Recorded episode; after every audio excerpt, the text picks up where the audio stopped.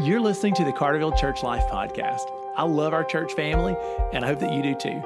Our goal is that the episodes of this podcast would keep us connected and focused while we're scattered for our week on missions together. I hope that you're blessed by what you hear today. Hey, church family, thank you so much for tuning into this episode of the podcast. I'm really glad that you're here. So, we're starting a very important series in the podcast, and I hope you'll share this with everybody. At Carterville, we have something that we call Nine Ways to Follow Jesus, and we're going to begin a series on those nine ways. So, please let me give you an orientation today to the nine ways to follow Jesus. So, first, the reason that we talk about these nine ways to follow Jesus is because you know, a couple of years ago, we were talking about discipleship. And we know at Carterville that we want to be legitimate disciples of Jesus. We want to be honoring him on the earth, we want to be serving him really well.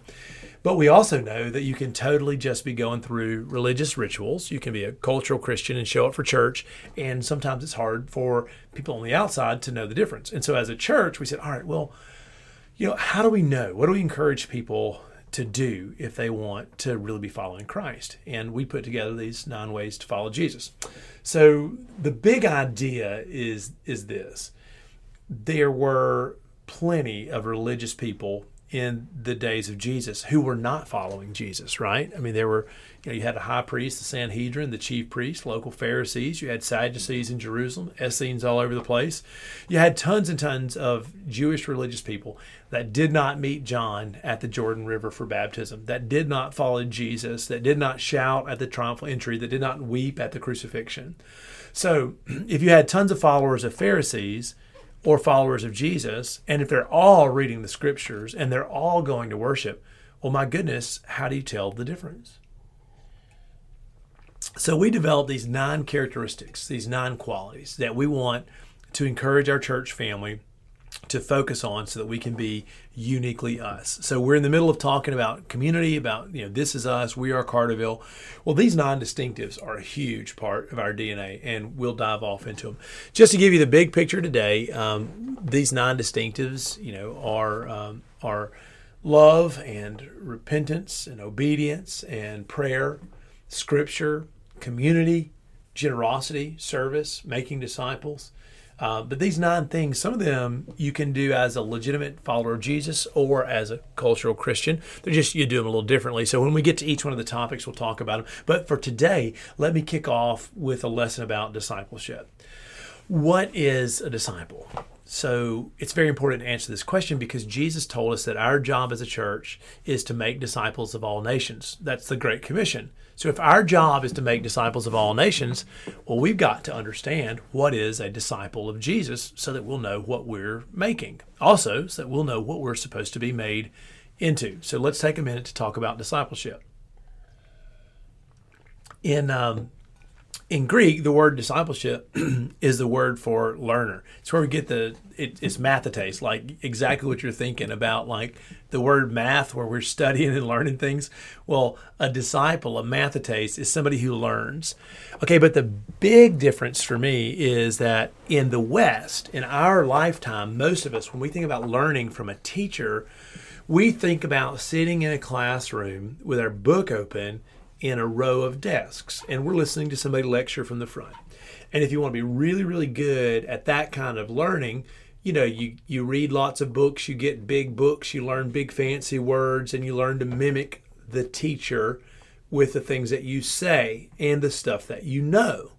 So the result is that I think for a long time, the churches of the West, you know, Europe and the Americas, we've sort of modeled discipleship off of the classroom, and the classroom for us was a sit and row, read a book, show how much you know culture.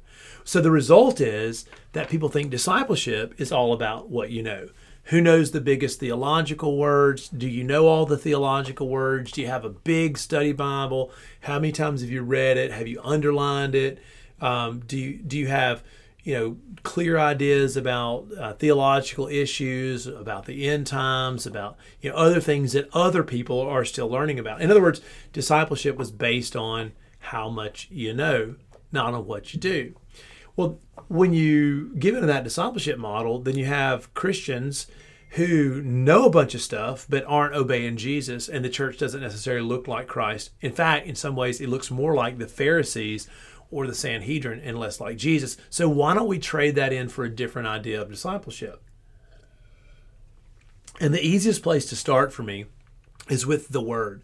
So, in the days of Jesus, when he told his disciples to be learners, to be mathetes, when we're supposed to create people who learn Jesus, uh, they learn to live like Jesus. What did he mean? Well, for Jesus and most people in villages like Nazareth, to be a learner was to be an apprentice. Now, an apprentice is a word that we almost never use anymore. But before literacy took over and the world became a, a, place that was run off of books and reading and education models, education was done on the job with apprenticeships. So an apprentice learns very, very differently. Apprentices don't just sit in a classroom with a book open learning big words. The apprentice based learning is a balance of watching and then doing. So an apprentice learns what the teacher does, and then an apprentice does what the teacher does. And to me, to learn and then do, the ancient models of learning and discipleship. That to me is the key to understanding what real discipleship should look like. And I think that would help us go a long way to being ready to be a disciple and make a disciple. So, your discipleship is not based on um, how much you know. Your discipleship for me is based on are you an apprentice of Jesus? Are you learning his path of life? And then are you doing his path of life? Have you learned what Jesus thought about forgiveness? And are you forgiving? Have you learned what Jesus thought about God? And are you worshiping God that way? Have you learned what Jesus thought about sin? And are you practicing that in your life? So to me, an apprentice based discipleship model is learn what Jesus did and then do what Jesus did. So let's think about the 12 disciples, for example. So the 12 disciples, you know, they would follow Jesus around. They would go into a village. They would hear him preach the parables and teach about the kingdom of God. They watched him love people. They saw him find hospitality in a local uh, household. They saw how he showed compassion, how he fed the hungry, how he healed, how he cast out demons. Well, after watching him, Jesus could send the disciples into the next villages and they would teach the parables that Jesus taught. They would preach about the kingdom of heaven the way Jesus preached. They would baptize. They would, if they were given authority by Christ, they could cast out demons or heal the sick or whatever Jesus had authorized them to do. But they learned from watching him, and then they obeyed him by doing it. So when Christ died on the cross, rose from the dead, and then ascended to the Father, when he left the church in the hands of the apostles, they were able to lead because they were able to do what Jesus had done. So fast forward 2,000 years, and we are still the body of Christ. We are supposed to be carrying on the mission that he carried out when he was here in his body. And so, as the body of Christ scattered around the world, the church, we're supposed to be disciples of Jesus, which means we're not measuring our discipleship just on how much we've learned or how much we know or how many degrees we have or how much biblical education we've received. Instead, we're asking ourselves, do we know what Jesus did and are we doing what Jesus did? Not just do we know how to pray, are we praying? Not just do we know about kindness, are we kind? So I'm asking you, as you prepare for the nine ways to follow Jesus, would you orient yourself and be ready for a journey of discipleship that looks differently than what you probably grew up thinking about?